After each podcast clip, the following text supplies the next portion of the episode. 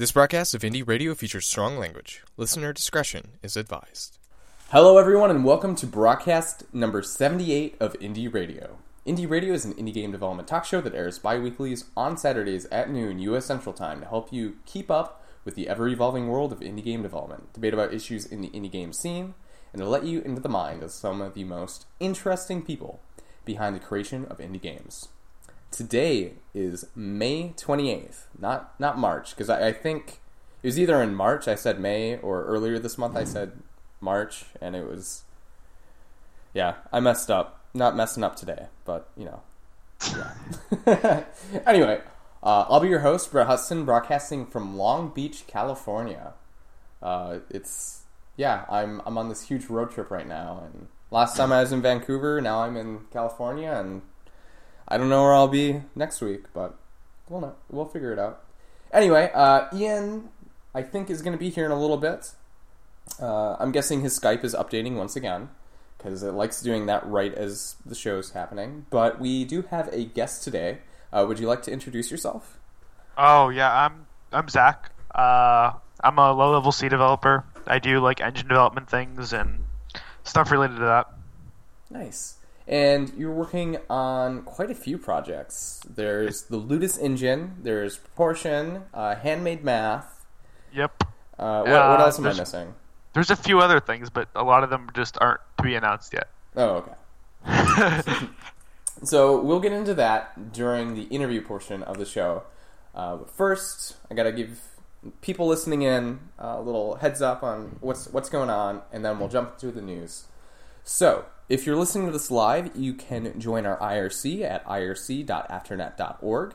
You can suggest show topics, um, talk about or bring up news that we may have missed. You know, if you know something was released or whatever, like, oh, hey, you should mention this. Uh, and then, of course, you can ask Zak questions uh, during the interview. So, yeah, tons of great stuff if you want to jump into the IRC. Otherwise, if you're listening to this uh, in the archive, try to catch a live show. We're on at Saturdays at noon U.S. Central. So, first up in the news, we have itch.io refinery launches. Uh, have you have you looked at this at all, Zak? yeah, I have actually. It, it, that's their new uh, early access thing, right? Or, Basically, Yeah. yeah. So it's it's a program uh, or a web app rather, um, and that was Ian. uh, so there's a live web app. Ooh, lovely. Why does Slack always make noise? Is there a way to like just turn it off? I don't mute Chrome. Oh, he said he's sitting in Indie Radio or the Skype call, and it's not showing that there's a call. So It could be because I'm hosting it. Uh, perhaps, or it could just be that he updated Skype and Skype's a. I'm, I'm not his friend on Skype, so it might just not let him in because I'm hosting it. But I just added him as a friend, so we'll see. That might fix it. Yeah, and then I'll I'll just manually add him to the call and see if it somehow boots into it. But yeah, who knows? hopefully, hopefully it works. Hopefully we can have Ian on. Hopefully. Otherwise, yeah, we're we're gonna switch off Skype soon. Uh, it's just kind of it. It usually works, and we have it set up, so we've been using it for ages. But it's such a piece of crap. So, itch.io refinery allows developers to change a bunch of settings in this web app for early access games. So they get to basically customize their early access. So they can have it where uh, developers can uh, put up a limited amount of keys, and then people that sign up for early access, you know, uh, buy the game early access, they get a key. Uh, tiered purchases, uh, private playtesting, so you can also do an early access that isn't public. Uh, there's community forums, digital rewards, all sorts, all sorts of stuff. Um, and So- games. Oh, sorry. So basically, they just did what Steam did. Yes. Is what I'm getting at here. Okay. Uh, kind of. Um, no, it, it does sound like it's a lot more customizable, and there's features that Steam doesn't have that allow it to be, you know, more more indie friendly. But yes, it's it's very similar to Steam Early Access, but it's it's itches yeah, it itches. own thing. So yeah, it, it sounds like Ian's on the call finally. Did Did Skype... Hello. Yes, Skype worked. Yes. Okay. We, we we had assumed that Skype was updating. No, I tried to join and it kept immediately like stopping, so then I restarted my computer. But then Ah. it wouldn't even show me that there was an active call. So I don't know. I just Microsoft, you're killing me. Yeah, that, that's what happens whenever I try to make a call on Skype now in a group chat. It just like Mhm. instantly disconnects. So Yeah, I there, have- I've heard like literally like a half second of the music and everything, and then it was like, no, we're not doing this. And I just. ugh. Sounds like Mhm. Skype to me. So we're, we're talking about the itch.io refinery right now, which you probably picked up. Um, I had seen the announcement about it, but I actually had not read about it yet. so yeah, uh, I guess you'll just have to listen to the archive version to find out all about it. Then. I heard the tail end of it there. That sounds very interesting. So there's five games right now that are currently using the uh, refinery or are going to use it, and that's Finji's Overland, uh, William Chyr's Manifold Garden, uh, Team Leclue's uh, Jenny LeClue, um, Hackmud, and Didomat's uh, Goner. So some pretty awesome games coming out. Yeah, I can't even put into words how excited I am for Manifold Garden. So Yeah, it's every time I jump into his his Twitch stream, it's just magic. The game is crazy. He it's like he's not even using Unity. He has his own. He's like all of his own tools he's using that are built inside of the like Unity editor. He's it's crazy. Mm-hmm. Yeah, no, it, he he was doing for a while. Um, he had his programmer uh, come on the stream, and they would explain some of the tools that they've built inside Unity, uh, such as the the window creation one, where it's basically just um, an image, and there's there's uh, black pixels and white pixels, and the white pixels are where the window is, and the black pixels are you know um, not transparent, but Yeah. the, the spots where the window isn't, so like holes, and it, it basically loops through it, um, and then takes it and does this algorithm to figure out how to compact it into the smallest amount of bits. And yeah, it was crazy. Yeah, they have crazy stuff going on there. Yeah, if if um if anybody in the chat uh, wants that, uh, you can find it in the archived Twitch streams of William Shearer. It's probably from last year, but yeah, you can- you can find it. I think the programmer's name is David. All right. So uh, the next topic is the Game Jolt marketplace. There's been quite a bit of stuff going on with uh, game portals, and it kind of seems like Itch and Game Jolt are going head to head. Uh, Game Jolt's been around forever. Itch has been around for much shorter period of time, but Itch has really, really gotten the ball rolling, and uh, they're they're both going in the same direction, but just taking slightly different avenues. And right now, the Game Jolt marketplace uh, is live. It's launched on uh, where was it?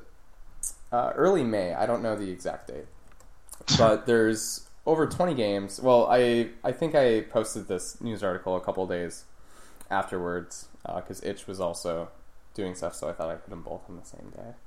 I don't I don't see the exact date in my article, which is just me being dumb. But uh, there's over 20 games already in the Game Jolt marketplace. Uh, some as low as 99 cents. I think the highest that I saw was $15. And right now, it is exclusive for a certain uh, group of developers. But after Game Jolt, you know, sees how things play out and has this up for a month or two, they'll be opening it for everybody. So anybody can just throw their game up on Game Jolt, slap a price tag on it, and sell it to the masses, which is pretty exciting. yeah, that's good. Because I'm not that big of a. I, I know most indies aren't that big of a fan of using Steam, so Mm-hmm. getting around it is awesome if we can. Yeah, so you'll be able to do- Steam, Itch, or GameJolt. Three options. Because, you know, options are always good. Yeah. Um, there's there's more information if you want to check out the uh, article, which I've linked in the the chat, or otherwise, if you're listening to this in the archive, there is a click to show show topics button or click for show topics buttons. I don't remember the word, wording, um, but you can you can check out all of the show topics there and read more about the Game Jolt marketplace. So the next exciting announcement is about IndieCade. And IndieCade just announced that they are doing a global expansion. Whew. So there's going to be more IndieCades. This year they're doing IndieCade Europe in Paris on November 18th and the 19th, which is super cool. So the event is in association with Capital Games, and it's going to be structured similar to IndieCade East, which happens in New York. Yeah, Uh, is it New York City that it happens in? it's close to New York City. Okay. Yeah, because it happens at the Museum of the Moving Image. I know that. uh, but yeah, so IndieCade, this is the 10th year that they've been doing it, and I'm guessing that's why they decided to do it this year. Um, but they're finally making their way overseas, and yeah, I don't, I don't know what more to say. Yeah, that's pretty much it. So I go, hey, Indiecade's going to be in Europe. Uh, Indiecade is definitely my favorite uh, event in the game scene. Um, although Handmade Handmade Con might be taking that spot Oh. when I go this year. oh, it definitely is. We're gonna have lots of fun at Handmade Con, Brett. For sure. Uh, but they're also going to be totally different. But uh, if anybody in Europe is interested in going to uh, Indiecade Europe, I definitely recommend it. Uh, if it's similar to the Indiecade in the US, uh, basically everybody there will be super friendly. You can approach anybody and just talk about games or talk about whatever, and it's it's like a huge family gathering where you don't really know anybody because they're extended family, but it's okay because you can talk to them because you're related through Yeah. video games because that's the world we live in. hmm I totally just sold it. But you if sold you, it to me. if you do want to check out uh, Indiecade, also if you're in the U.S., the Indiecade 2016 is happening October 14th to the 16th over in Culver City, California. And then Ian, I I guess I'll let you take the last news article if you want. You, are you feeling it? All right, so Kongregate is having a game jam, uh, and it's running from well yesterday. It started at 5 p.m. PST, and it will end this Friday, June 3rd at 5 p.m. PST. And then there's a five-day judging period, and right after that, you have the winners announced. Uh, it has a theme, and that is attraction, and there's additional modifiers that you can uh, you can do with your games to uh, just, I mean, extra challenge. Why not make it more interesting? So uh, one of them is no text, which means no letters, no numerals, no punctuation, um, because your game transcends letters and numbers, just like love. Uh, the second one is companions. So I actually did not know this, but uh, so Kongregate has uh, companions, which are cute little web-based creatures on the website, uh, and so trying to leverage those is actually a modifier in this jam. Um, and then you can just submit your game through their Game Jam uploader. Um, and yeah, Yeah, that's that's pretty much the whole thing. Yeah, companions. I remember when they announced them, and I, I was kind of interested in getting one or two, but uh, they make it pretty difficult. You have to come to Kongregate every day of the week and complete uh, challenges in certain games or something like that. Um, so you you have to come on like seven days in a row or something like that. Complete a challenge each day, and then you get your uh, uh, companion at the end of the week, and it was like randomly selected from a pool, which is like a super rare one, and then a media. I don't know if it's still that way, but I, I remember like being kind of interested, and then I was like, oh, this is a lot of work. But I'm gotta guessing, catch them all, Brett. Gotta catch them all. yeah, so I'm guessing uh, the companion or yeah, companions thing is that you use existing ones that you already have in the game. So any that you've caught go into the game. But I'm Well, not sure. I, I, could, I think you can interpret it as just given how they phrased it, it seems generic enough that like any way that you're using them kind of counts. Plus, these are totally optional anyway. So really, I mean, whatever you want to do. but um, but yeah. So I mean, you you maybe could. Actually, I have no idea if the developers have any control with games of uh, helping people actually get companions or not. But Yeah. So there's a few different prizes. Uh, there's um, people who uh, get first place in each category get a Kongregate T-shirt and a Year of Kong Plus, which is their subscription model for being cool on Kongregate. I guess I don't know what that actually actually earns you, other than a little plus next to your profile. I'm sure it's got some nice things like ad-free games and all that. Um, and then the second it actually place- lets you integrate with Google Plus, so it's it's pretty cool. Mm. There we Google go. Google Plus. Everyone's using it nowadays. All the Oh, cool I know. kids. hmm Well, everybody's using, using Hangouts. I mean, we want to switch over to that from Skype. So, It's not. And much then Slack came around, but yeah, yeah, why not? hmm yeah, Slack doesn't have voice calling though. Ugh. If it did, then definitely. I think he added it recently, Oh, but did that's they? off topic. Go Yeah. on. totally off topic. So, the second and third place of each category will also get honorable mention with a special game jam bling on their profiles. Because everybody's trying to get that bling on their Kongregate profile. So, there's the the categories are best graphics, best audio, best interactivity and feel, most in, uh, inno, in, innovative. I was trying to say inno- innovative. I was like, no, tongue, stop, don't, don't do that.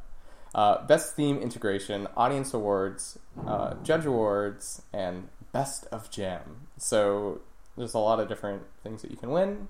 Uh, a lot of the themes overlap with Ludum Dare, Ludum Dare's judging. So yeah, tons, tons of stuff. So if you want to check that out, I definitely recommend uh, doing so. And here is the link. All right. Oh yeah, Cuber Caleb saying that we could try uh, Discord. Oh, for voice. Discord's really good. Yeah. yeah, I've been hearing a lot about that It's lately. really difficult to set up, but once you get it set up, it works really well. Hmm. So is it difficult to set up just initially, and then It's you- difficult to set up because it's a web app. Yeah. Do they have like at least a desktop version using Yeah, but- oh, Chromium or yeah, but- something? Okay, you, you would think that's easy to get, so you have to you have to register and then you can download it. But I tried to register three times, and every email link I got to like confirm my email was expired. So wow. Okay. it Well done, Discord. Well, it's in beta. Let's give them. is. It's in beta. But yeah, that's. Jeez. That's a pretty easy thing to get done right, though. I yeah yeah. I wonder if it has to do with time zones or something. Because you're Probably. in Arizona. Still shouldn't. They must have really programmed that weirdly then. So because I mean. It should all be based off of like GMT or something. You don't go, oh yeah, it'll expire at this time, and then check the client or something. That's yeah, just you don't you don't check the PC's time. You check the server. You get the server's time. yeah, that's uh, jeez. It's. I don't even know how know. they manage. People do uh. I don't know, I saw people doing benchmarking, like actual, like you know how you benchmark your PC and see what you get, like a score. People are doing benchmarking in browser now, and that just blew my mind yesterday. Isn't, isn't What? that Like, like, benchmarking your graphics card and CPU in browser, Oh well, actually, I guess with like WebGL and stuff, you could sort of do that. but you're you? not you're not gonna get good even close to what you. No, no, of course your not, Performance, but- though. But I guess it's to benchmark At first, I was completely is in going to browser. disregard that, but 'cause- like, there's some merit at least. yeah. It's still not, yeah, but Yeah, so you can check your normal be- benchmark and then see what your benchmark is going to be with the future of, you know, WebGL and, you know, the future of games. I wonder what they're doing with WebGL. I have no idea. Yeah. It was I a mean- cool thing for a little bit, but Yeah, a lot of people are using it, and I think Unity and GameMaker and all the big game engines export to HTML5 slash WebGL now, so. well, if, if you if you keep GLE if you keep like I think it's GLES three like compatible, it's pretty easy to go over to WebGL. I've heard. I don't know though. I haven't checked the support for it recently because I know earlier on when they were really pushing for that and everything, a lot of people were starting to use it. There was still a lot of uh, a lot of like devices and browsers and things that were having trouble with it. I would expect that's gotten much better, but I don't know what the actual uh, usage is there as far as the statistics. I have no idea. I know just a lot of things convert down to WebGL now in Chrome, and There's only 50. Well, wait, hold on. Um, there's 57% with complete support and 26% with partial, but that still only leaves you with 83% that actually uh, support at all. So, yeah, that's my major issue with it. But I mean, it could become very cool, I think, and, and more people probably start using it when it's uh, more common technology. It's more openly supported and everything across all the browsers. But yeah, I know Chrome's trying to push it hard because basically what they're doing is they're uh, they're taking your WebGL code and they're converting it down and throwing it at your graphics card and then sending Mhm. it back to Chrome. yeah, it's like the most low level stuff you can do in the browser. So. But- I, I- I don't trust Chrome sending my stuff to the graphics card.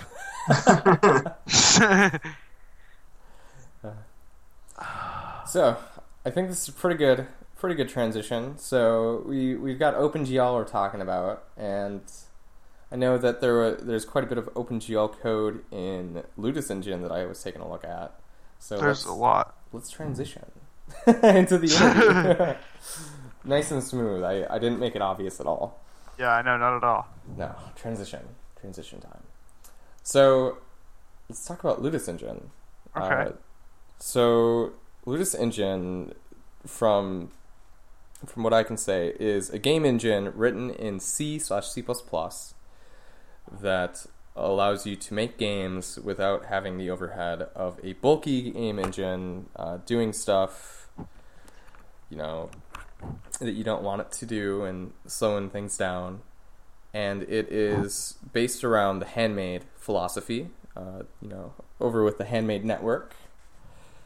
And I would say that's that's a pretty good summary. I would say. yeah, I Yeah. I think that's It's still, all I got. it's definitely missing a few more things to get like super handmade, but you know, it's it's it's pretty good right now.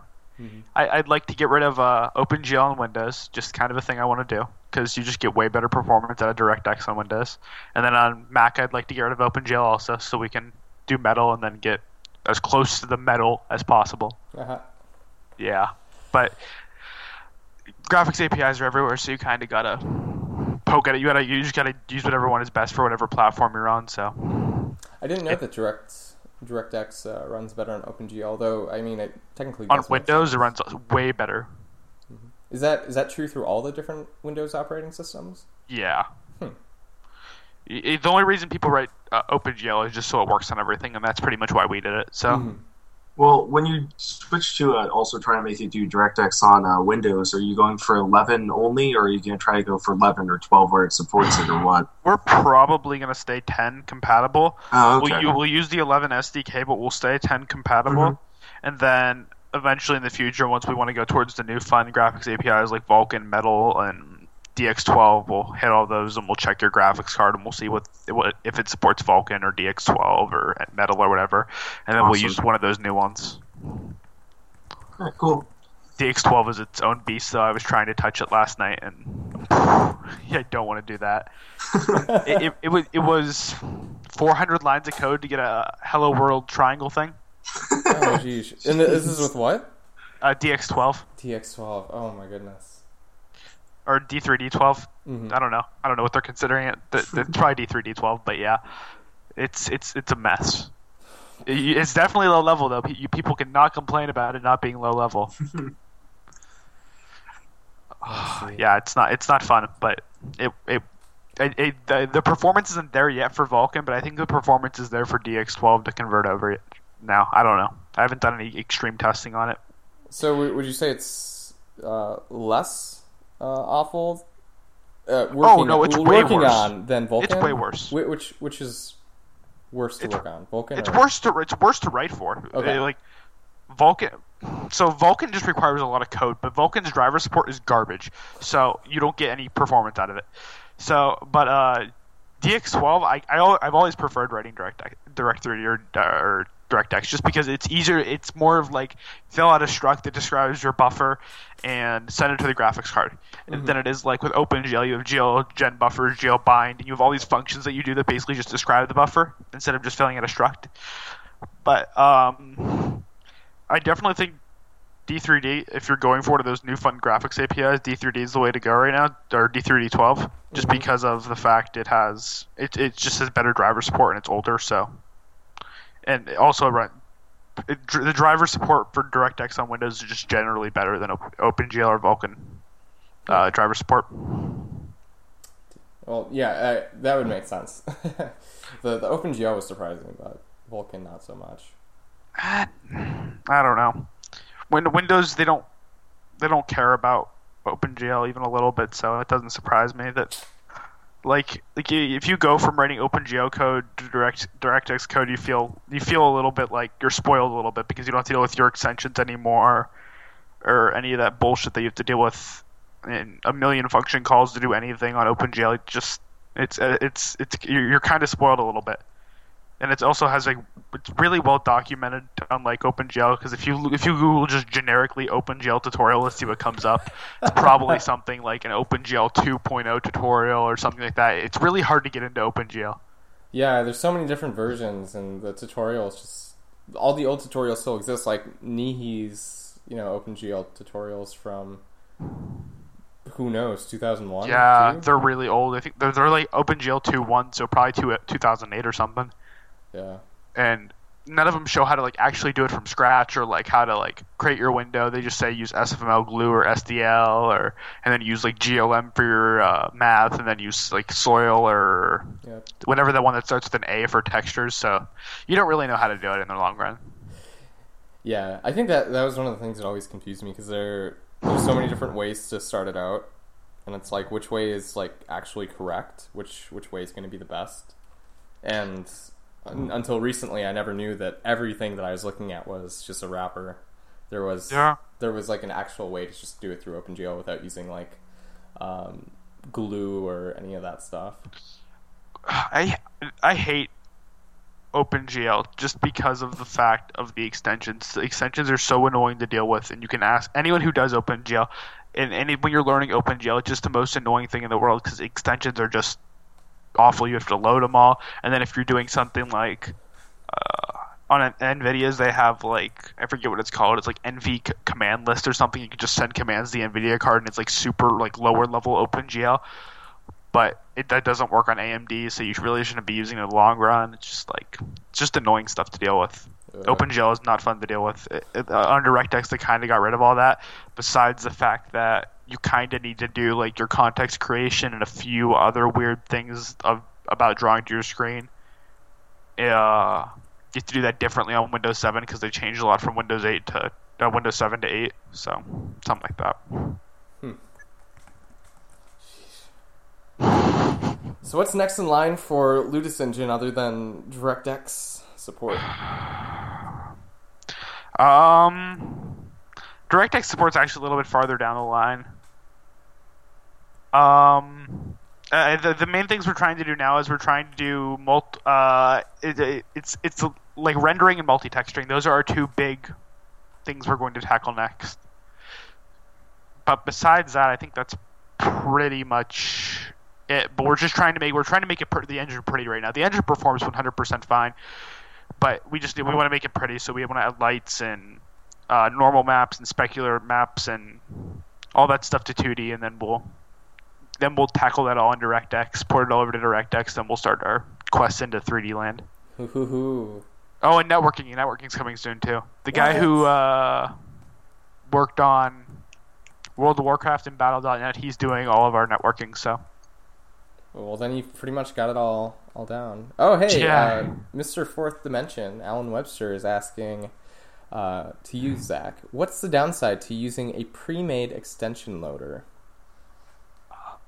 I mean, there really isn't one I, that I can think of off the top of my head. I just usually do it myself. But besides the fact that when you uh, use GLEW or something like that, it just you just have function pointers and everything on the face uh, on the face of the OpenGL library. You're not sure if it loads completely because GLEW GLEW init all it does is it just tries to initialize them all. And it as long as it initializes most of them, it just returns GLEW okay. So you don't know if like if you're just gonna try to use something weird like one of the NVIDIA command list things. Um, I don't know if it's actually to work.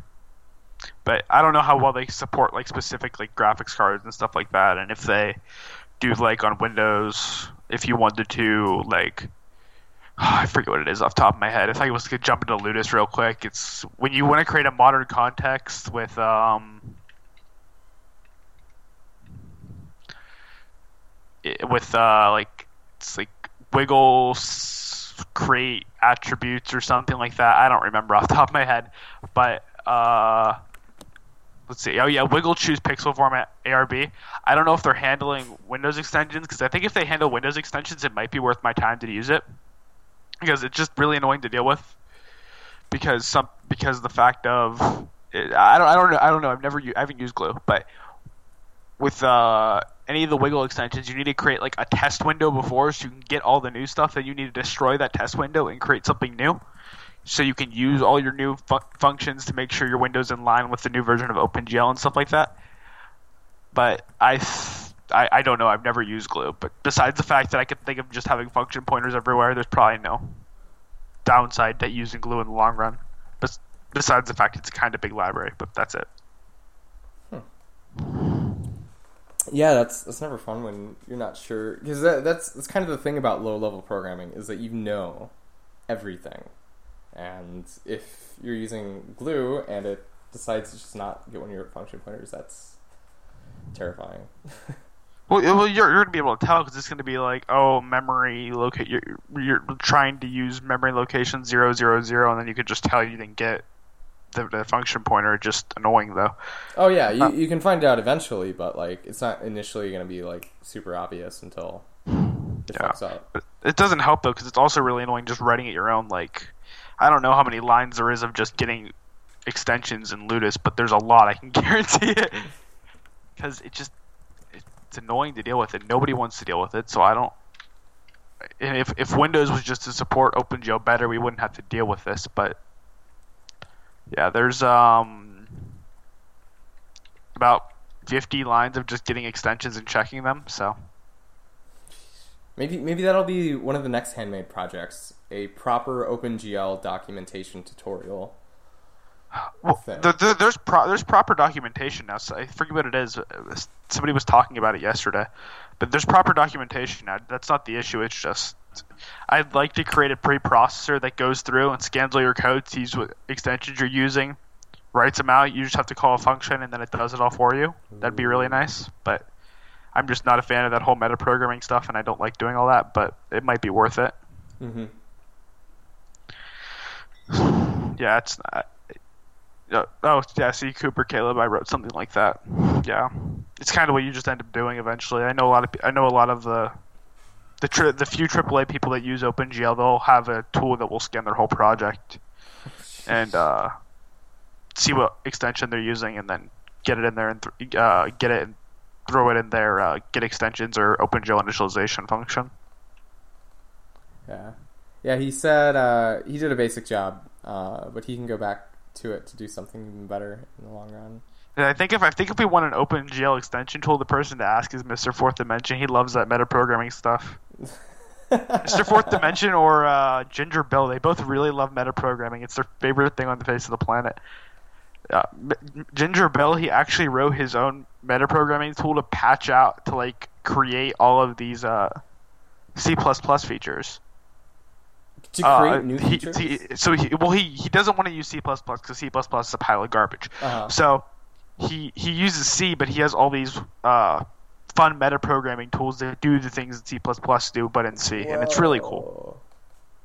That's really cool. I I want to check that out. Do you, is it available online or is it just something that he uses? I think it's just something he uses, but he'll probably give it to you if you ask him for it. Hmm. Yeah, it's really cool. I remember him showing it off one day. There's a YouTube video on it or something. I don't know. It, it was it was really cool. I was like, holy crap. Sweet. Yeah, if anybody in the chat uh, knows where that video is, uh, post it in the chat. We can, we can put it up in the show topics. Hmm. So, how did you get into the whole handmade community? Where where did you first? I'm sure it's through Handmade Hero, but how did you stumble upon all of this? I was like, just one night I was on my computer googling OpenGL game tutorial series or something like that, and um, I remember I cro- or it was C game tutorial series, Mm-hmm. and it was and I just I hit something. Oh, I hit something along the lines of Handmade Hero, and it was when it was still in the pre-show or something like that. It was, it was when he was t- teaching the C series, so I skipped all that, and then I came back like a few days later, and he was on like episode two or three of like actual Handmade Hero. So then I started on that, and I kind of like ignore like when I like I did the first few episodes, then I'm like, wow, this is annoying. So I left it for I don't know, it's probably like three or four months. I came back, I pumped through like the first fifty episodes in like a few and like in like a week or something, Mm-hmm.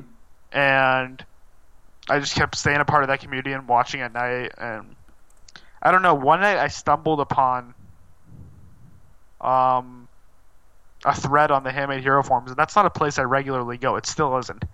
But I remember they were posting like cool projects there, so I posted one of the projects I was working on, and Abner got in touch with me and all that other all that stuff from there. Mm-hmm. That's how it all started. Yeah, I don't. I, I it's it's very cloudy because I don't remember like the specific time frame. mm-hmm. But wow, so you were you had found a Handmade Hero from the get go. Yeah, I did. It was and it was completely like just out of the blue. I had no idea who Casey was or any of that. I was just googling C++ game tutorial or something because at that point I was I I've created a few things in C++, but I wasn't like confident in C++, so Mm-hmm. I just wanted to get better.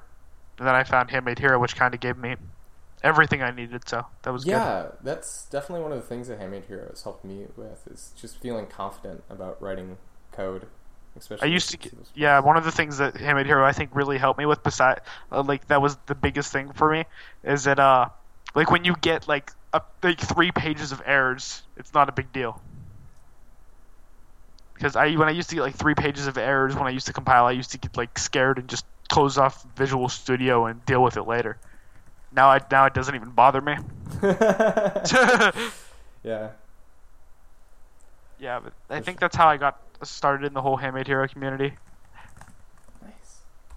And now you're this this hotshot streaming on Twitch all the time, like, yo, what's up? Working on handmade math and Ludus Engine and proportion and just swearing my head off at Vulkan because it's a pain.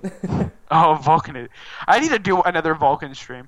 I really do. I think the Vulkan streams are really fun. I never got anything done, but I definitely got angry. I was really thinking about doing the the DirectX 12 stream last night, but that I wasn't in the mood because it took me like I think it was six hours to get the triangle up. oh, It was painful. It really was. It was extremely painful. I would never recommend anyone do it. But it, it's I, it's still farther than I got with uh, Vulkan. Vulkan, I still I, I still don't have anything drawn on the screen. you still don't have anything drawn? I don't have it clearing. The screen isn't clearing. Oh my goodness. It's, it's so annoying. And there's no like. And if I remember, there's still no good doc docs for Vulkan anywhere. Hmm. What a pain. Yeah. Has anybody even created anything in it? Um, there was one game. It was it was that puzzle game that looked really good. I forget what it was called. Oh my god, not the Witness. Um, Witness came out a little bit before Vulkan. No, this game came out before Vulkan 2, but they got like early access to the API or something. Oh, okay. Um, I don't remember what it was called. Uh, Talos Principle is that a game? Oh, yep. yeah, that used it. Oh, they okay. didn't get mu- they didn't get much performance out of it. but once again, the driver support is very bad right now. So hmm So chances are, yeah, it'll it'll amp up over time. Hopefully, I, I mean, like when it comes down to it, in the grand scheme of thi- things, in four years, we're all going to be on Vul- uh, Vulkan or DX12, and that is really scary because they're both bad. but at the end of the day, there's nothing I can really, there's nothing we can really do about it. We just have to use whatever thing piece of crap they give us to interface with the graphics card. So hmm Yeah. uh, I guess there might be a little bit of documentation for Vulkan now. I saw, I just saw like a tutorial series online, but it doesn't look very any good. So they're still they're on epi- they're on tutorial eight, and they're just doing swap chain things. mhm. So that means they don't have anything drawing yet. Yeah. Uh, Canuckles uh, is saying Vulkan. Wait, weren't you fiddling with uh, DX yesterday on stream? Yeah, I was fiddling with DX on the stream on stream yesterday. I, it was DX11 though, easy DX, but Mm. uh, Vulkan, I, I, it was it was a while. My Vulkan streams were like two days after Vulkan came out. I, I- it was when Vulkan was still like buggy too. I mean, it still is buggy, but it's just Yeah. it's not much better. I don't know. I just I want I want to be able to use Vulkan. I want I want to be able to say I know Vulkan and DX12, but they're, they really they're really pushing me away from it. But we're eventually all gonna have to adapt to it. So I don't know. Yeah, I I remember right when it came out.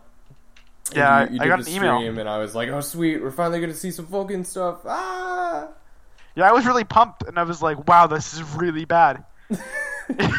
what it's like they, they they took a lot of stuff from DirectX. It's a lot more like DirectX than it is like OpenGL in my mind.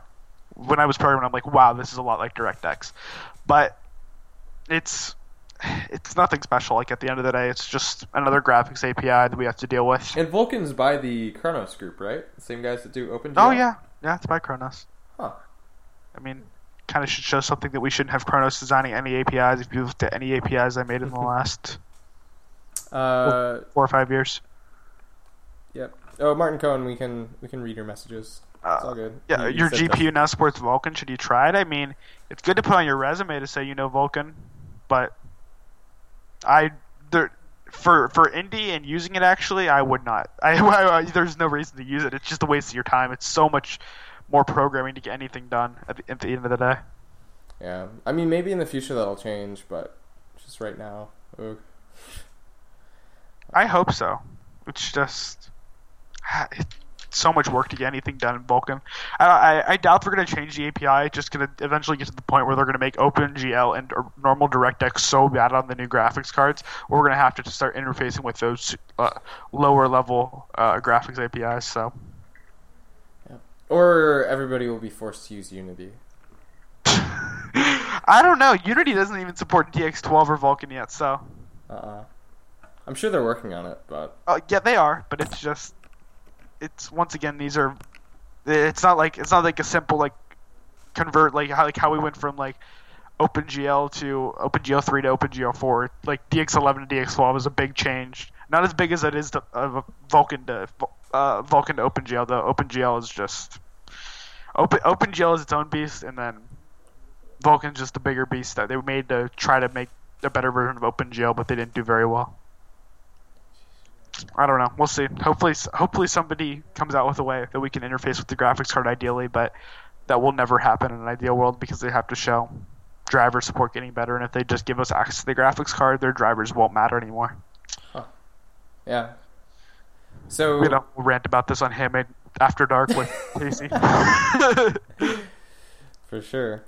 So you should you should said handmade, and I was thinking we transition to handmade.math. So oh, Handmade Math. Yeah, that's uh. I was tired of writing my own math code every single time I created a new project, which is pretty often at the end of the day. So um, I just wrote my own little handmade math library, and it just does basic game math at the moment. We're trying to add uh, SSE support because we need some SSE in there, and then um, I'd like to. Uh, I'd like to add quaternion support and a few other things. I don't remember what they were off the top of my head, but overall the library is pretty solid the, in the grand scheme of things. But we have a new contributor on there, and he's been already working on it on it today. yeah. So He you fixed- have vectors, matrices, of course, all the you know equations and formulas that you can do with those. I think I saw that you added operator overloading too with those, so that you can very easily make use of them. Or is Yeah. that just a plan? Okay. Oh no, it's there. They're, it's there. All right, cool, I'll, I'll link cool. it. I'll link the library in the chat. But we just we, we fixed today. We fixed the perspective. Uh, we yeah we fixed the perspective matrix. Um, and then right now I just got a pull request actually, so we can multiply vectors by matrix vector fours by matrices. So I'm gonna pull that in. But yeah, but the the new contributor is already getting a lot of stuff done, so that's cool. Nice. Yeah. The then- library is Hmm? actually being used. When I got an email earlier, email earlier about somebody actually using it, I was surprised. So that was cool. Yeah, it's, it's always fun when people like tell you that they're using your stuff, whether it's a game or something you made. Yeah, it's and, and it's it's pretty decent at the end of the day. It's like it's structured just like a normal STB library, and you just include you include it. You put the pound define in there, and it's Yeah, you don't have to like go through the whole like includes and attach lib files or any of that BS that comes with most libraries leaking in. yeah yeah. None of the normal include include like the statically linked library or the DLL or any of that bullshit. Just drop the new. Uh, Yeah, it's just like adding a normal new file to your library or to Yeah. your uh, project. It's really it's really nice. I, I I'm a fan of it. Mm-hmm. So Canuckles asking, uh, who's the new contributor? Are you? I don't know if I don't know if any of you guys know his name. I've never recognized him before, but here I'll just let me jump on my email and I grab it. Uh, Valmar thirty three, V A L M A R thirty three. I don't know if any of you guys know him, but that's who he is. And if you jump onto the GitHub page, you can see him. So it's, if you go onto if you click commits, you can see his commits there. Yeah, maybe maybe if we look through here, he'll maybe he contributed something else that we'd we'd know. Yeah, no, I I would jump on his account and he's never contributed to anything else. Oh well, Yeah. I had no idea. yeah, it was really weird. I was like, okay, that's cool. I'm like, I'm happy you're using my uh, little math library I made, just because I had nothing else to do. So, but yeah, I think it, I think it came out pretty well. So, and I, I'm using it on a few little things I'm working on right now. So, just because I I needed a math library to, you need a math library for pretty much anything unless you want to use like DirectX is garbage or I remember Yeah. using those in school. It was such a nightmare. what is it? What is it? DX9 math or what do they call it? I don't remember because I just it I remember the, was, yeah, dx9 math.h or something, and then you prefix everything with like d3d underscore. yeah float four, and that's basically just a vector four. It's really it's really awful at the end of the day. And then and then their their function names are just enormous, and you gotta send references. Oh my god, yeah, their function names are bad. I can't even I can't even sugarcoat that. Their function names are really bad. Yeah, I'm I'm having like PSTD or PTSD right now from remembering all this. I, I don't know. I, I, I think I like OpenGL more at the end, of the, or not OpenGL, DirectX more at the end of the day. But DirectX has a lot of weird bugs, and they're really awful to debug. So, I guess we'll see. Well, once I'm done with my like DirectX uh, or D3D dive, we'll see which one I like more. But right now, it's rolling towards D3D because I just prefer it a lot more. It's just a lot nicer than OpenGL. But we'll see, I guess. Yeah. So, hmm. Where where was oops. I I think I just closed it. Okay, nice. I closed your math library. Oops. I I still had it Oh, open. I was like going through my I got three windows open right now of Chrome. Ian, don't judge me. Um he, he's silently judging me over there. he Yeah, but then I realized I have two open, so I'm kind of like Ooh. partly there. Yeah. I have I have five open, but I also have four monitors. So Ah, yes. Yeah, I know I, I have two monitors. I don't know about Brett right now. Just the one. I'm on my laptop. Pathetic. Three windows, one screen. That's just Yeah. Well, there, there's one for my personal Chrome, and then, or there's two for my personal Chrome, and then one for the Indie Function Chrome, which is you know all the Indie Function accounts. you have your own. I forgot to open it. The indie. I forgot I had that honestly, but yep. Yeah, Zak, you can create like user accounts on Chrome, and you can switch between them, and they have their own cookies. So if you have multiple like Twitters or whatever, you can switch between them, and then they each save their own settings and history. Yeah. and So and yeah, yeah, and all the synced stuff in Chrome is completely separate if you even sign in and sync it. Mhm. But uh, but yeah, so that's it's pretty convenient. That Yeah, I think I have five user accounts right now. oh my gosh. Uh, no, four. Or yeah, five because it, it doesn't show the one. So I've got my personal indie function, a third one for miscellaneous accounts, uh, a work account for um, you know doing client work, and then I don't know what this other one is actually. so yeah, they're they're definitely really useful um, if if you've got a lot of stuff to manage, but otherwise you don't ever really need to use them. You know, uh, Brett, you missed an important piece of news th- this week. Oh, that you what's didn't read an article on. I mean, it's not really indie news, but you know, Overwatch came out, so Yeah, that's not that's not indie news at all.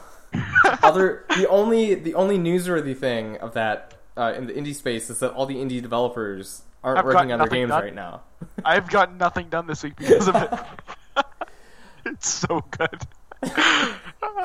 I just, I, I just know everyone, everyone in the handmade uh, dev IRC has just been constantly talking about it. I'm just like, guys, we're gonna get nothing done.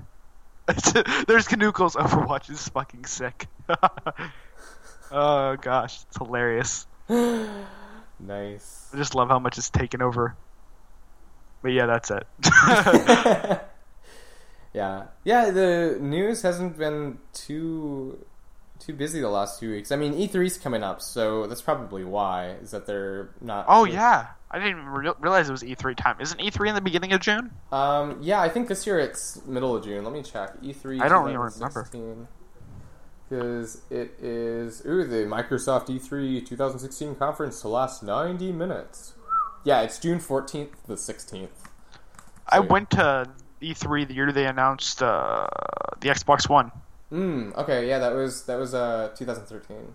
Yeah, I have. If, if I was to look around through my room, which I probably it's somewhere, I have um I have like a lanyard that says like ID at Xbox 2013, and then I have a Oh, bunch yeah. of these pins they gave out to everyone.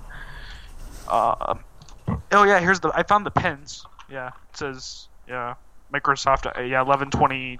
Then it it has the date on it when the Xbox was supposed to be released, and like I have a Forza thing. I, I don't know. So while that was guys, the E3 when you could. That was the E3 when you could just show up. Because like to the Xbox convention, if you were one of the first like 300 people, they'd give you a pass and you could go in to the Xbox one. So I just took a drive up to. I think it was in Vegas that year or something like that. I don't even remember where it was. Uh, I think GDC is usually in San Francisco, unless unless it was No, a different E3. event that they announced it at. I don't know, but I, ju- and I, I just uh, and I went and I went in. It was really cool. Yeah, because I know PlayStation Experience always happens in Vegas. Oh yeah, PlayStation Experience. Yeah, because I remember when they announced. Uh, I think it was Battlefield or something there. Mhm. They they actually had like all these helicopters like swarm in or like around the building. It was really cool. Oh, Kan- uh, Kanuko's asking. Um, well, first he says E3. Who cares? Overwatch already uh, released uh, sunglasses, you know. Uh, and then he says, although, are we expecting anything interesting to see there? Uh, Final Fantasy 15, Kingdom Hearts 3. Yeah, um, the- Nintendo. There's going to be the new Zelda, of course, coming out, and then there. Are we gonna hear about the new console, or is, or is that in March? They said I don't know. they delayed it, didn't they? Yeah, I don't know. So we might hear something about the NX. But yeah, no, I can only really think of Nintendo stuff. Otherwise, with Sony and Microsoft, they're just going to be announcing their upgraded models of the current gen consoles. Do you think they're actually gonna announce that this year, though? I think so. Because I mean, it's it's already like pretty much public that Sony's working on it, and then it's just recently became uh, announced. I don't know officially or not that Microsoft is also doing the same thing with Xbox One. Well, did you did you hear about like devs are pissed off about that? Oh yeah, absolutely. Because now it's it's like working on a PC again. Because It that, is. That, It's like it's exactly like working that, on a PC. that was the whole thing about consoles is that you you write it and it works on the console, and if it works, it works. Like you don't need to worry about it. Now there's multiple tiers, which kind of defeats the whole purpose of having a console because it's supposed to be like this box where things just work outside the box. There's no variables, you know, no settings. It's just Yeah, It PlayStation and Microsoft have said they don't want they want everything that runs like on the new PlayStation and the new Xbox. They want them to run. Well, they have to run on the old ones. Mhm. So I don't know how we're supposed to do that. I don't know how you're supposed to create better looking games. Well, I'm guessing there's there's going to be some sort of preprocessor Well, switch yeah. that says PS4.1 or whatever. Still, you don't want to you don't want to write a whole new fucking renderer for Yeah, just to optimize to the new console or the old console. It's just it's not ideal. Yeah, I I have no idea, but I mean, I'm sure a lot of people will just be like, "Eh, let's just make it the same on both." Or yeah. like do one. well, see the whole but uh, but you really can't because the whole, the whole reason of these new ones are for 4K. Oh right. Yeah, and if 4K is not a, it's not even, it's not a simple task on PC even.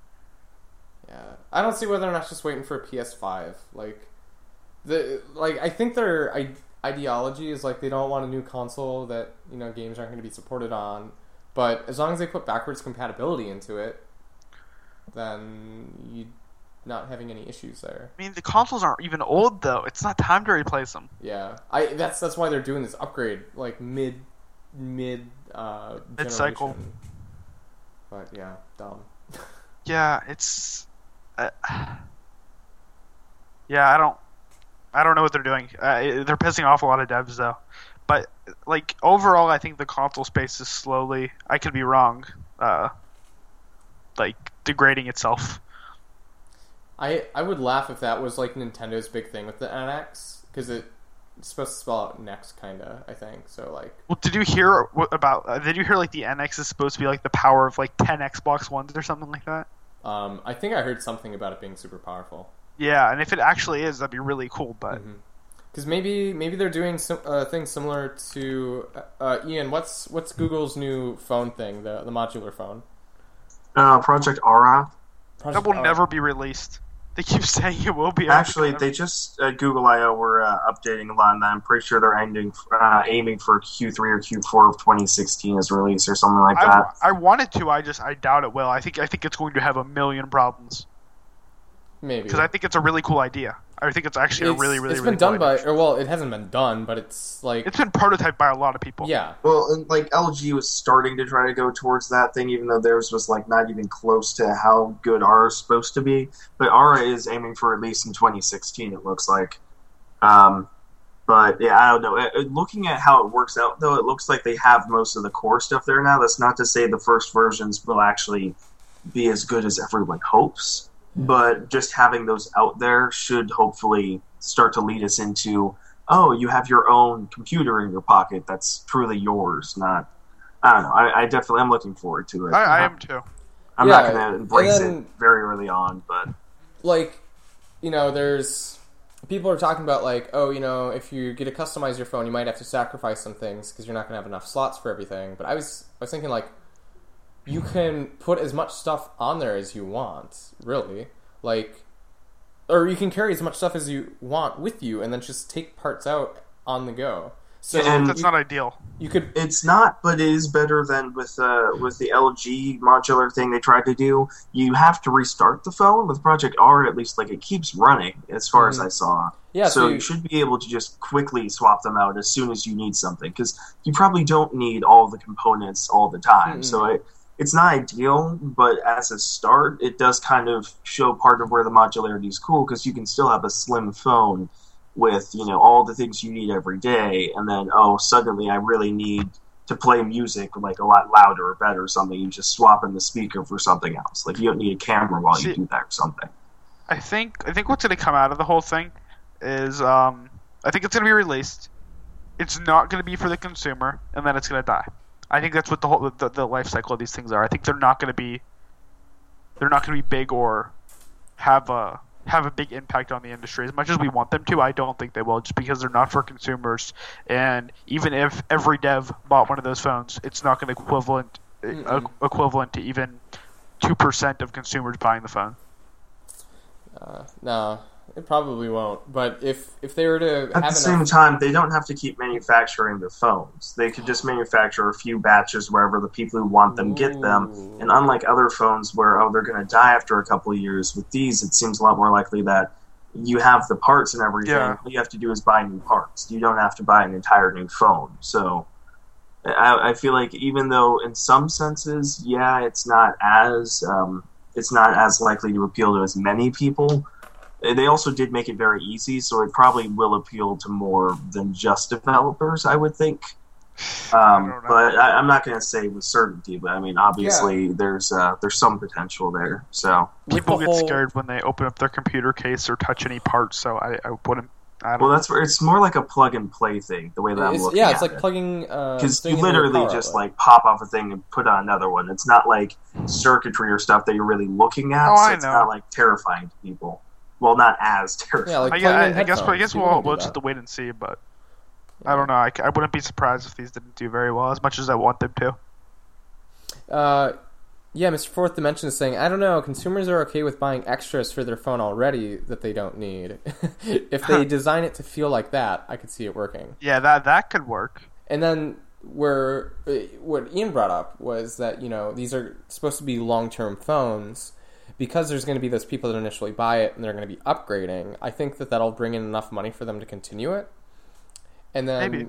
through these people having them for you know years at a time and people seeing like oh my gosh you don't have to buy a new phone you know every year or two you just buy a new component whenever you need an upgrade like that's really awesome i'm going to go get one of those phones so it could Well, be and could be a slow sorry, yeah, gathering on. uh, what did you just say, Ian? Uh, sorry, go on. Um, I, I was Oh, that was the end of my little thing. Okay. Um, well, because I was I was just going to add to that that uh, Android does have globally like a massive share of the market already, and largely because there's a lot of cheap Android phones that are out there. If you're not looking at just like American manufacturers or the ones that we tend to see here, anyways. Mm-hmm. Um, and so looking at it that way, I think part of the appeal of Project Ara is that it's supposed to have uh, it's supposed to be able to be a very affordable phone that like okay you buy it once and then you keep it for however long you need. And so i mean that's sort of what you were saying but part of the thing is there's there's a huge demand for smartphones that are very cheap. And this would be like the ideal cheap smartphone because as opposed to buying a cheap smartphone it lasts you a few years or whatever but after however many you still have to get a new one. You buy a cheap smartphone you only get the few parts that you really need so maybe you don't need a camera or something. You just need, you know, the basics of having you know, like um, uh, storage and processing power and other stuff like that, and then you're able to just stick with that. So I think there's a lot of potential to sell on the market where there's a lot of people that are going to want smartphones, or rather already do, and they don't want to spend a lot and don't want to keep buying new ones. See, we're also assuming though these parts are going to be cheap. What if these parts are the price of computer parts?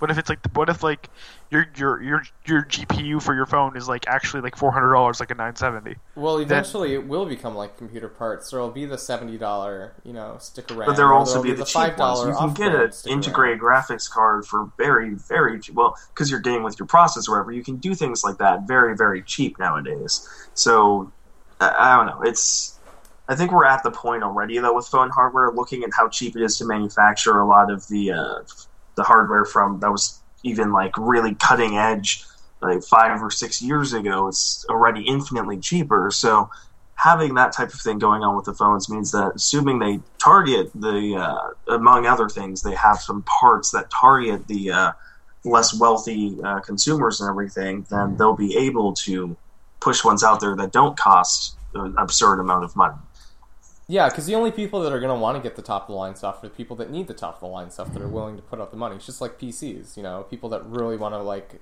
you know, see their 4K game running at 150 FPS on their, you know, 50 inch monitor are going to dish out over a grand for a graphics card.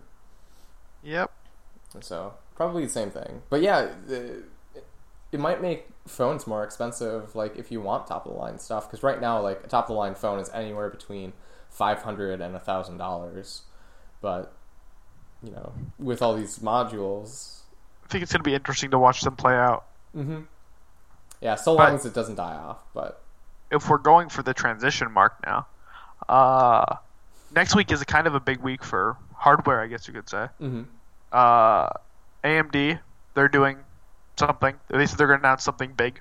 So we'll see what big is for AMD because AMD's you know they've they've been pretty quiet recently and they're not they're not their stock is not doing very well, but I mean they're they're they're they're like at seven dollars a share, which is like nothing for like compared to like Nvidia at forty dollars. So that's pretty funny.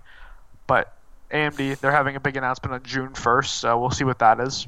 Uh, yeah, you say next week, but that's basically just or yeah okay I was thinking that May had 30 days for a second. Never mind. yeah, on June 1st. Yeah, so Wednesday. In, yeah, next four Wednesday. days from now. So yeah, next. And week. then WWDC, I think, is for Apple is next week also. And then the, Apple said they're announcing a MacBook Pro that's not like any other MacBook Pros before, so that'll be interesting because I kind of actually want to go buy one. So it has two apples on it. It's nothing like the other one. no, but if it like actually like comes with a decent like graphics card and a backlit keyboard, you're, I'm sold. I'll go buy one right now. Oh yeah, like, backlit keyboards are nice. Yeah, they are, especially on uh, laptops. But I've been Mm-hmm. looking to get a MacBook for a while, and I was waiting for the new MacBook Pros. So Mm-hmm. Oh, yeah, I specifically ones, meant but- on laptops because like you, you move the laptop around and then you're like, "Where's where's the key I'm looking for?" Yeah. Do you do you want to buy one because you will be a Mac an, an Apple employee? Well, that's not confirmed yet, but um, no, I, I want a Mac because I don't like I have a Linux box, I have a Windows box, I just don't have a Mac box, so I need to get a Mac box. Well, I, I heard they sell uh, Matchbox pretty cheap. Like at any store, you can get one for like a dollar or two. Stop! I knew you were gonna go there. It'll probably run faster too. It'll probably run faster. Uh, Yeah, uh, Jared and I are working on a game right now, and we need to. Well, it's a mobile game, and we were looking at the whole Apple process, and we're like, oh crap. Jared used to have a uh, a Mac, but he doesn't anymore. He switched over to Windows because he was so sick of using Mac. Um, and now we don't have one anymore because he switched like a year ago before we even started this project. We're like, oh, how do we even, you know, now release it on iOS? the actual then- market you want to release on too. Mm-hmm. That's when you make you're gonna make money on, if anything. But Yeah, and then go to go, go to an Apple store and uh, I was talking to someone about that, and he, he's like, you probably could do it, but there's so many little things.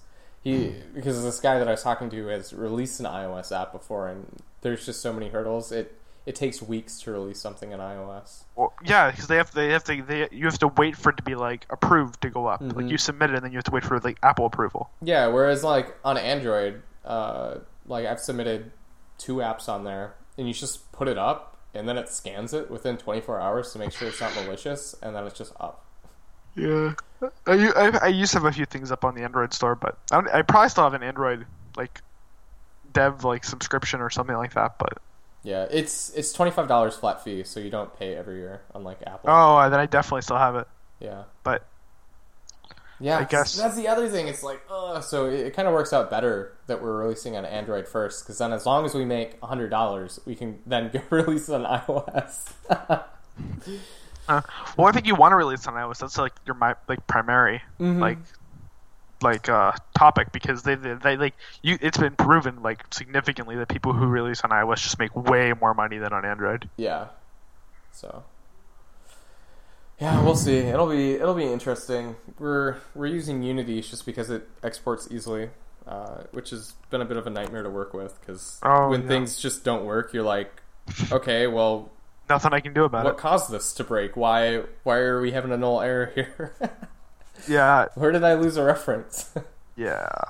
And it's C sharp, so like it doesn't really have good tools to, like watch the code and shit like that. and I'm using Visual Studio, not Mono Develop, because Mono Develop is Wait, don't you have to use Mono Develop really. with uh with uh Unity? hmm. Then you have to use Mono Develop with Unity. No, you can. There's a setting where you can change what what program, and it scans your computer quick and actually really quick. I, I think it might do it on boot up or something, uh, and you can change it from Mono Develop to Visual Studio. But then Oh, you but better. then you lose the debugger tools. You can't step through your code anymore, Oh gosh, which Dude, is my problem. that whole environment is just so bad. There, there was an extension that I found a while back that uh, just didn't work with my computer, um, and that allowed you to debug through Visual Studio and Unity, but I got rid of it because it screwed something up.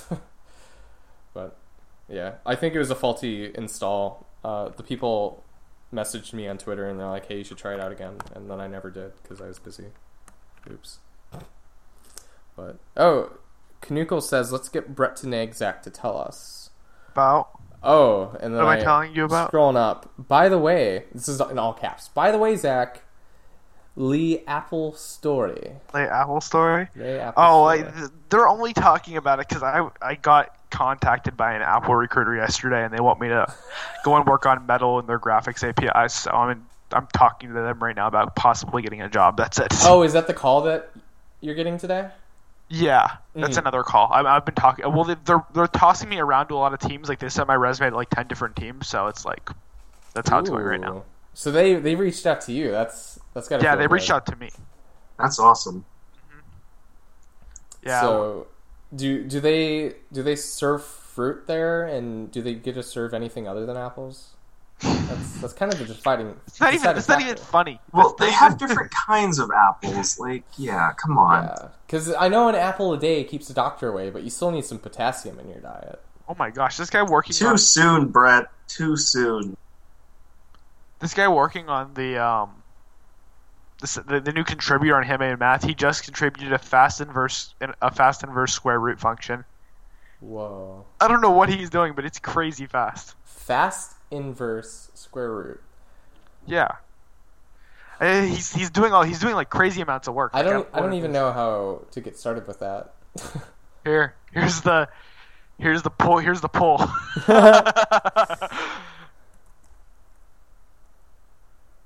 Look at that. I, I need to write a style guide, I guess. Fuck, I hate doing that shit. I love his comment on line one or three fifty six. It's just WTF. on line 350. Wait, what's on line 356? I didn't even look. Um, I just I is equal. It's a hex number, and then it's subtracted, or you're taking away I uh, right shifted one. what the fuck? Uh, that's a that's that's one of my comments. When I had to like I had to like there was a, when I was doing a programming test for some company I was going to work for for a while but decided I, I didn't want to work for them and they wanted me to count like uh the leftover like the the zero bits at the end of an int so however like many zero bits are at the end so I was just doing like these uh hex compares and parallelism it was like, what the fuck is going on here? It was crazy fast, but never ever like it's just like it's not readable at all. But if it Oh, if, if it does what it's supposed to, Is it okay if I link this in the the IRC too? no, I don't care. Yeah, Okay. it, it's it's a public. uh it's a Okay, I was just making uh, sure because you put it in the yeah. Skype chat. So Oh, yeah, it's public repo. It's good to go on there. just so everybody else can see this this beautiful code. Although I'm sure half of them already navigated to it because Yeah, GitHub.com slash strange. Oh, it's not slash strange Zak. It's slash Zak strange. My only like handle that hasn't been changed yet. I don't even know if I could change it there, but oh yeah, you can. I used to actually. I'm not going to bring that up. Uh, anyway. uh, I mean, half the people that listen to the show know my old username. It's it's not that bad. It's just dumb. just dumb. yeah. Before I switched over to using Brett Hudson as my super creative username on everything, except Skype. Uh, Oh, I can't change my I can't change my username. yep, you totally can. Done. But if you do right now, you're gonna break all the links that you have everywhere. Oh well. Too late now. Yeah, it might redirect for a little bit, but it'll probably like on your site, it'll GitHub. Let's see. Like, If we go to slash Zak Strange, I wonder what it does. Probably fails. Yep, it fails. okay. so yeah, you're after you get off this call, you'll have a fun task of. I don't have it. I don't have it saying anywhere. So Yeah, you do. Isn't it on your site? no, it's not on my site. What about links to some of your projects, like handmade math? Where do I link to handmade math anywhere? I don't know. I don't know either. I'll find it quick. I mean, on, it was on the the Ludus page for a little bit. We had a uh, on the repo. We have it like I put dependencies in it. I put a handmade math because we were, we're using handmade math, but that's it. Hmm. Yeah, Oh, but yeah. It, it's really funny that handmade math, just a simple game li- library, has fifty almost fifty commits now. Because I, I there was a, so I wrote all this matrix math one day. Like it was just a stupid amount of matrix math. I just wanted to knock it out because I just can't stand doing it yeah. and then like it was like I think thirty percent of it was wrong. So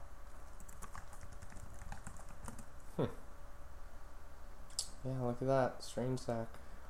what's going on? Uh, you might want to keep an eye on whoever submitted this. It's just a copy paste, probably without a lot of thought in it. Uh, okay. Handmade hero form. What? What are you talking about, Cooper Caleb? Yeah. Canuckles, you Look kids at in the, the comments on the uh, pull request. Yeah, I know what it. I've seen. I saw it. Okay. Hmm. Yeah.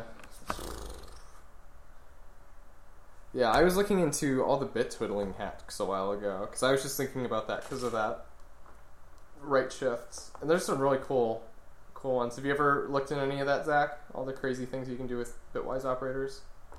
Yeah, I used to. I used to do a lot of fun ones when um when I used to do Java and you had to push that last little bit of performance.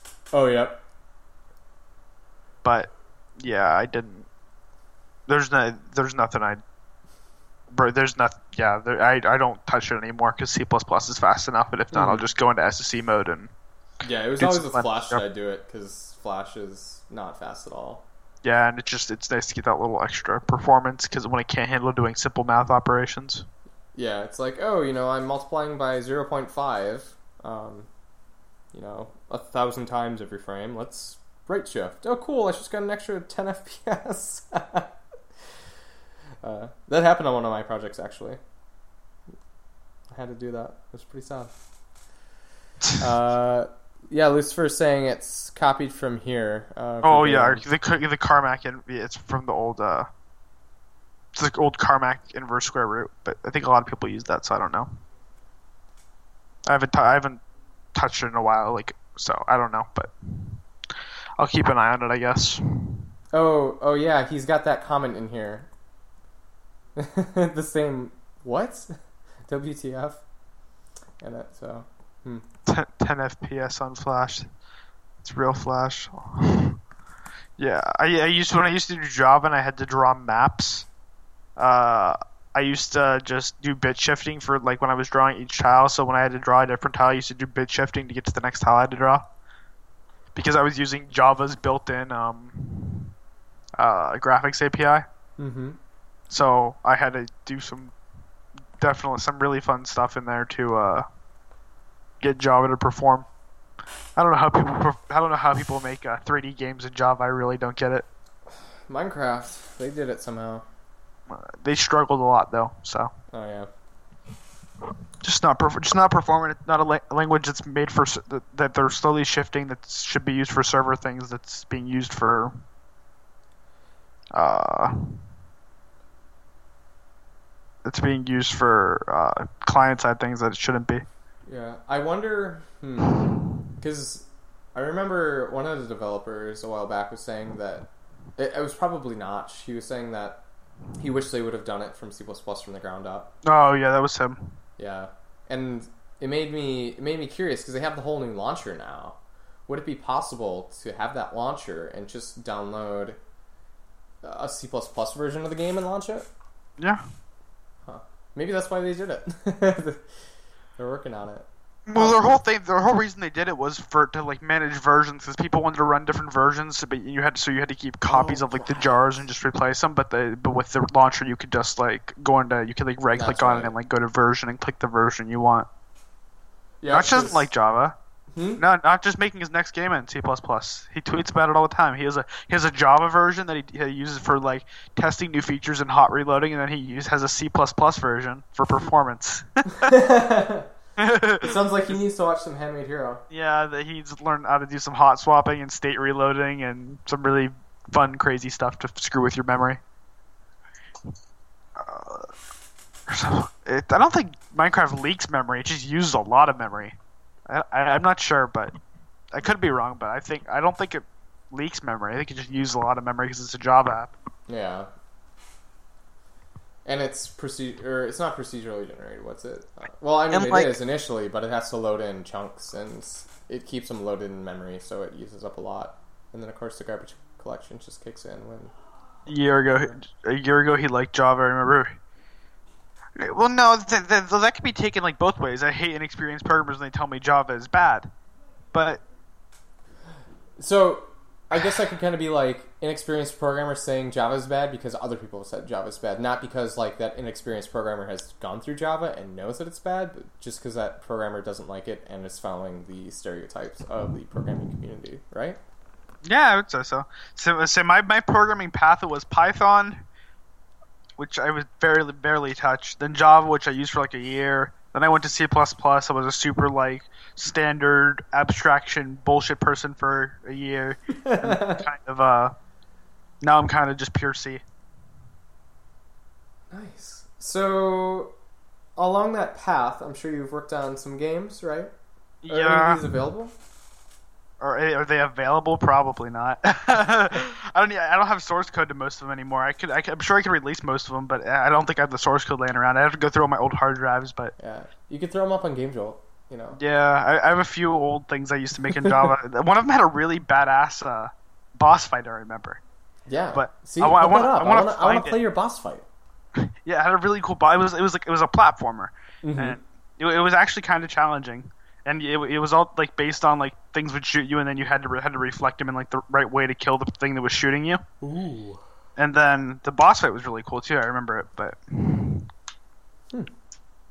If I could find that, that'd be that'd be cool. But that's the only thing I'd ever think I'd put up that was worth making. And then I had a platformer for phones that was pretty cool for a while, but I, I removed that because it was just too much work to maintain. Yeah. Uh. So I'm, I'm guessing you did that all in Java using that Android SDK.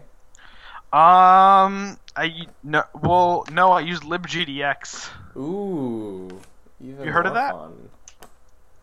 or is it libjdx? I don't know. Uh, it's for like, I don't remember what it's called actually. Um, let's see what let's see if I can find it. Java lib, is that what it's called? Yeah, libgdx. There you go. Mhm. And they people use that for um, uh, if you write it on that, it will go to client, uh, web, and mo- and, uh, all mobile. So I wrote it on. I it's, think I I- wrote it on there. I think I tried using that once, but it was a huge hassle or something like that.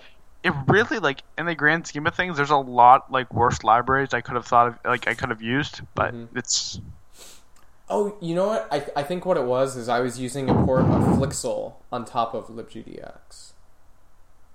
I think that's why it was a pain in the butt.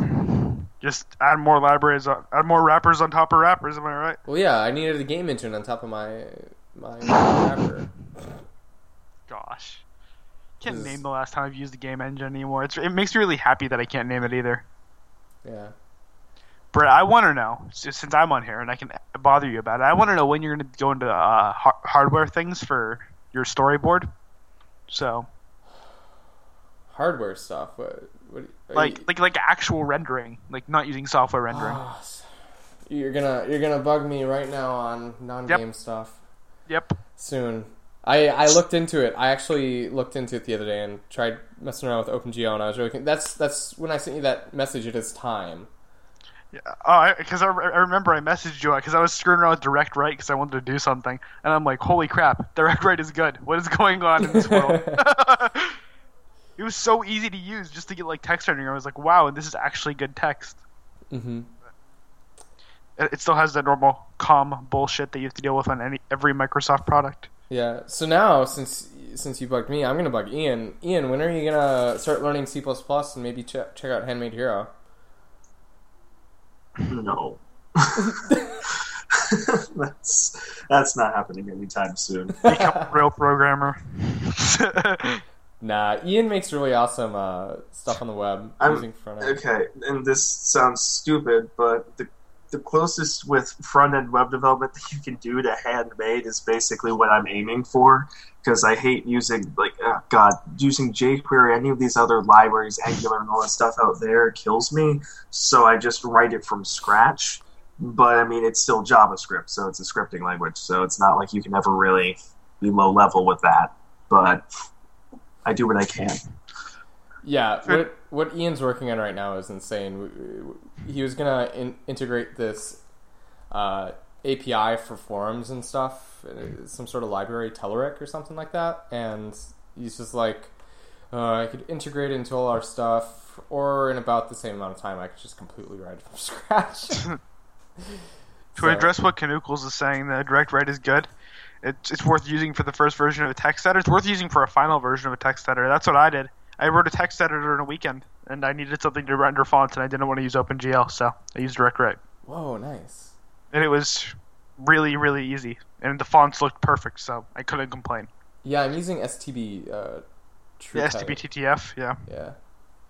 But uh, uh, yeah, direct Write- direct write's really good, and then you, they give you access to Direct 2D also, so you can use uh all the stuff they they, they, they Hmm. want you to use for 2D games and 2D rendering. Yeah. It's really not that bad, but like if you're creating a basic app, there's no reason that you need to go all the way down to Direct 3D and create your own swap chain and do all that own bullshit yourself. Mm, I still might just just for the learning process. No, yeah, it's definitely like something you should do, but Yeah. I couldn't make S. Yeah, STB does not produce subpixel uh, rendering rendered letters. It doesn't look right.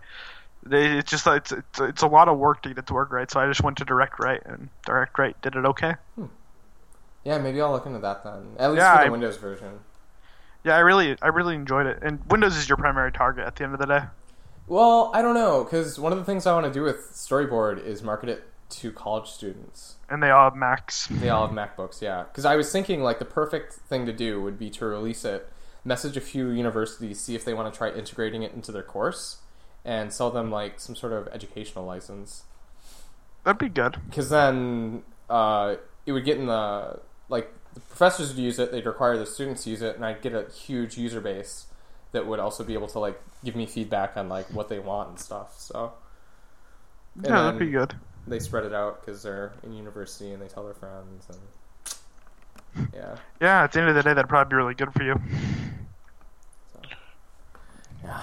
yeah. You should learn C++ plus though. It's the way. It's the. It's the way of the land. Is learn it. Uh, who, who's that redirected or directed to? Uh, Ian. Oh, Ian. Eventually. I mean, I, I I've really been gradually learning more and more programming languages, but yeah. yeah. I mean, I, I really don't. I really don't like C++, plus, but you kind of need to know it. So Yeah. Well, Ian Ian's just like a front end web development master. So like yeah, if if he were to learn C++, it wouldn't help him out with web development much.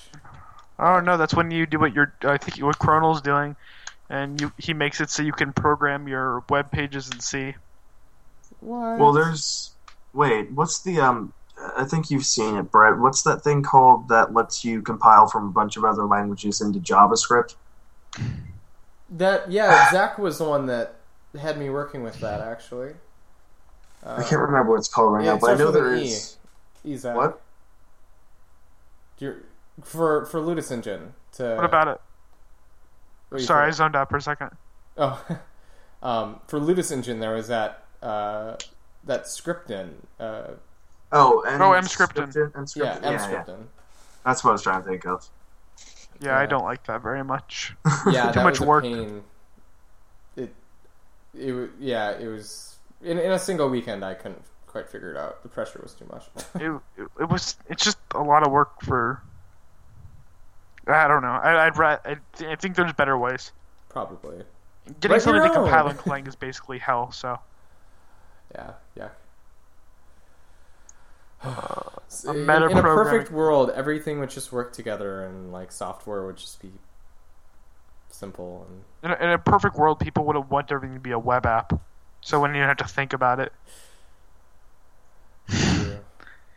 I hate I hate doing anything with the web. It just it's it's always a nuisance. It never works right. Do you see Skype trying to make a front end or a web based Well, I don't trust Microsoft to do a good job. They haven't exactly had an excellent track record.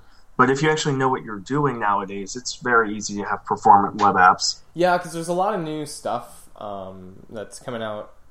Uh, that's been out. Um, Well, or for that matter, looking at things like Slack and Discord and other things, there's there's a lot of things where people are taking those and they're just using, I think, was Electron or something? There's some uh, open source project that lets you compile things from the web into a Chromium wrapper, and you basically have a desktop client on Mac, Windows, and Linux. And there's a lot of uh, groups of like major websites that have been doing that more and more, or um, I know Spotify just uses Chromium for their wrapper, but they're able to make it in such a way where they're using it for a nice user interface, but it's still ultimately it's it feels like a native app at that point. They're they're smart enough to make it work. So that's kind of more uh, where I hope the web's heading. But obviously, you have to be smart enough to understand the memory of the web and things like that, or else you're just going to get horrible leaks and things are just going to go really badly. Yeah, Ian, do you? ah, shoot, I, I Magnus sent it to me, and I don't know if I shared it with you, but it was a native API uh, for web browsers. You know, current web browsers it is that allowed you to access WebSockets and be able to do video, audio, and just like interconnectivity between cl- uh, multiple clients. That's WebRTC. WebRTC. That's what that's you it sound. To, yeah, yeah. Yeah. So Um, if Skype There's also an that- online torrent client now, like purely in JavaScript. Um, What? So that's a thing.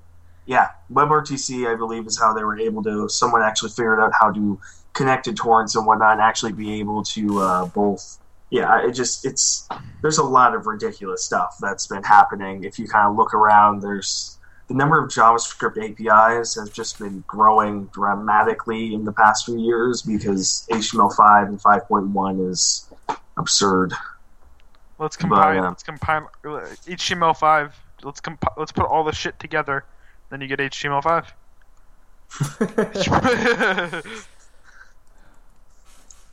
Wish I So- designed an API that beautiful. Yeah. So we've hit the hour and a half mark, which it doesn't. It didn't feel like an hour and a half. No. um, uh, so we usually wrap it up around now, but we, like, of course, we can go over. We're not time constrained.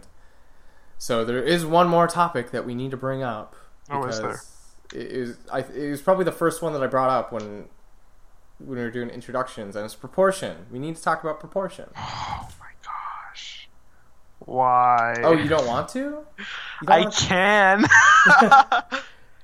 So Uh, I, I guess I guess we'll kind of just finish up then with a little teaser, maybe. How about that? So how long have you been working on proportion? Two, three months now, something like that. Oh, okay. I, I thought it was longer than that. No, it's about it's, it's about three months. Three You can expect to see something at the end of next month. really only three months. That's that, that, That's all I'm gonna. That's what I'm gonna leave it at. You can expect to see something at the end of next month. Okay, cool. So the Um, end of June. Yes, Okay. Uh, something playable too.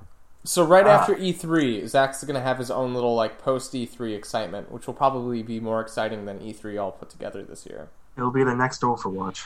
I, I, I don't know. It's not gonna be that exciting because I have I, I like the game's based on this like neur- neural tree thing. So I, mm-hmm. and I that's not work. That's not working perfectly yet. Oh. But once that works, So wait, so are you? Is that? Are you sort of going for like an AI type thing to have the no, story it has play nothing. out? Or? Well, well, the, well, the game the game makes its own story. So Yeah. So okay. yeah, it's just, it's a really fun project to work on. I really enjoy working on it. I mean, It has lots of crazy things, and I, lo- I love that every time like no like no matter what you do, no matter how many times you play it, the game is not going to be the same, and it's going to be perfect. And that is exactly how you get replay value. Yeah. Wonderful. I, I don't know. I don't- the game's re- the game's really fun to make. I'm really enjoying it. Just I it's just it's very it's a very complicated game, so it requires a lot of whiteboarding before I do anything. Hmm. Because this way, like once they get the whole ner- like the whole neural tree down, we'll be good. But what, but that neural tree is very complicated to get right, and I have to add a lot of limitations and stuff like that. So we'll see. Hmm. But I'm really excited for people to see even a little bit of it. Yeah, I'm I'm really excited too. it's like, ooh, a Zak Strange project. I really want to play it. And proportion just sounds cool, like as a name. It's like, oh, sounds like a, a mind teaser. It's It is. it is puzzle. It has Yeah, puzzles it's, in it, right? it's a puzzle game. Okay, yeah, yeah. Mhm. I love puzzle games. Like I'm, I'm looking really uh, forward to uh, Scale by Steve Swink. It's gonna be sweet too. Have you have you seen that, Zak? No, I haven't. So, uh, I guess it's parallel as uh, Portal, but you have a gun that can scale things up and scale things down. And when you scale things down, you take scale juice out of them, basically, and it's in your gun, and then you can use that juice to scale things up. So, like one of the puzzles is there's a treasure chest. So, you know, in a typical game, you'd say, okay, I need to go find the key. Um, But in this game, the treasure chest is laying on its back, so the keyhole's facing up. So what you do is you stand on top of it, and you scale the treasure chest up so big that you're able to fit through the hole, and you jump in. You could think of. uh I mean, th- th- that's definitely a puzzle game, but you, I think of Proportion as more of a witnessy type uh, puzzle Mhm. game than a uh, than one of those kinds of puzzle games. I don't describe Mhm. it besides that. Yeah. Oh, Alan just said spoiler warning. Yeah, it's a Spoiler, spoiler warning. but it's that's kind just, of like just kind of that's, that's that's a mechanic. yeah, that's like one of the ones that he has in the trailer and had on his Kickstarter page. So pretty much it's been spoiled for everybody. Sorry. yeah. There there's much bigger spoilers if you actually watch the trailer. So that's it's just one of the puzzles. Yeah, they're they're super neat because they're all about like just thinking very outside the box and scaling things. It's, it's like there's all these little things that there's a lot of things that you walk by that you don't even think about, and you're like, oh wait, that's crucial to the puzzle. So It's really cool. Mm-hmm. Oh, he said he wasn't spoiled at all. Yeah, you know, it was a joke. It- duh, of course it was a joke.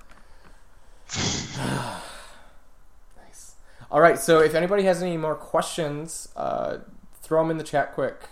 Quick, quick, quick! Type them fast. Uh, we'll we'll go for a couple more minutes and then we'll wrap it up. Um, but yeah, ah, it's great. So, Ian, do you have any questions for Zak? you thought of? I, I think I'm. I, they've all been answered at this point. We've covered the uh, three major projects I was interested in hearing about.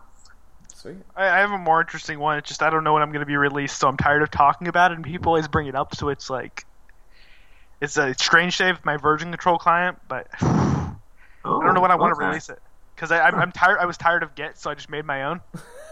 And what's this called? Strange, strange shave. strange save. Okay. I Yeah. heard When you Dave. say you're tired of Git, are you tired of Git as in the actual, uh, as in just the like a Git clients, or are you tired of like the actual algorithm, or what? Like, I'm tired of using Git. I hate. I have to write type all these things every time I want to back something up. he, he doesn't use a, a GUI like us, Ian. He oh, straight yeah, up command lines it. yeah, okay. Yeah, I just I do I don't like Git, so I so just Git wrote- Bash or what? Okay, yeah Git, but just yeah Git Bash. all right, But understandable. one day when one day when I get when I get bold, I'll release it. I don't know. people people want it. It just it's just, I don't know if it's ready yet. It, need, it, need, it needs some more aging to it because it's it's kind of a big thing. Uh, so K- Kanukel said something up here a little bit ago that he wants me to say. Where is it? Um, ah, where is it? I don't know.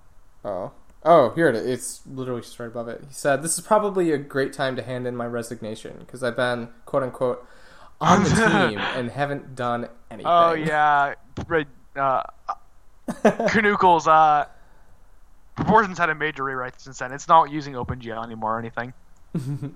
it's uh,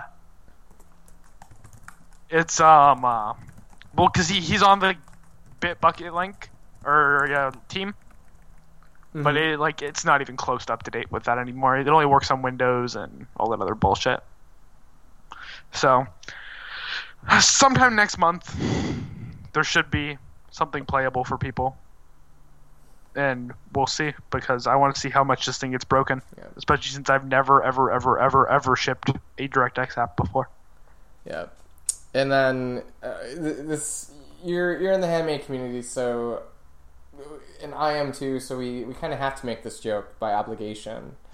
Um, so is this a uh, human time next month, or is this an Abner time next month? Um, it's definitely closer to human time than Abner time, but it should be next month.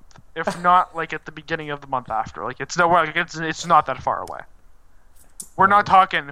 Um, we think really we think release is going to be in November, and it actually releases in March. Really? Wait. Can can you repeat that?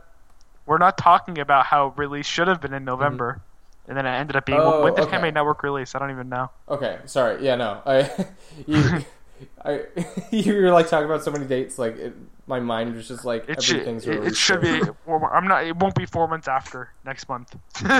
Okay. Whew. Yeah. But- Now, now Abner's gonna shun me for a couple days for making this joke. we make it all. I make it all the time when we're on. Uh, oh, and Alan's saying it wasn't in March; it was in April. I don't know. I've had access to the site for a long time, so it's, it's hard to keep. I, I didn't like the the real launch didn't like hit me, so I don't know. yeah, it was April twenty fourth, I think, twenty fourth, twenty fifth, somewhere around. I just love. Oh, Abner. So it's been out for a month now, not not half a year, like it should have been. Haha. nah. Should have been. yeah, it, it's all. It's only Abner's fault. It's not Chrono Dragon or uh, or Jay's fault. Oh no, of course not. No, no, they're doing they're doing a good work. Just not just, just Uh, oh yeah, there's a there's a big update that's being teased. Alan was saying. Oh my gosh, I know I saw that. Is that um, is that the you- thing that Martin tweeted? Yeah, Oh. it was when Martin tweeted it, and I got like super excited, and then I was like, "Wow, he does web design too. What Yeah, doesn't he the- do?" The the highlighting on the titles is done so well. It's just perfect. Because that that doing that like to get it right is pretty hard, but they got it right. I don't know. They they, they do a good job. They do a good job at everything. So Martin Cohen is ter- currently taking Chrono Dragon's job.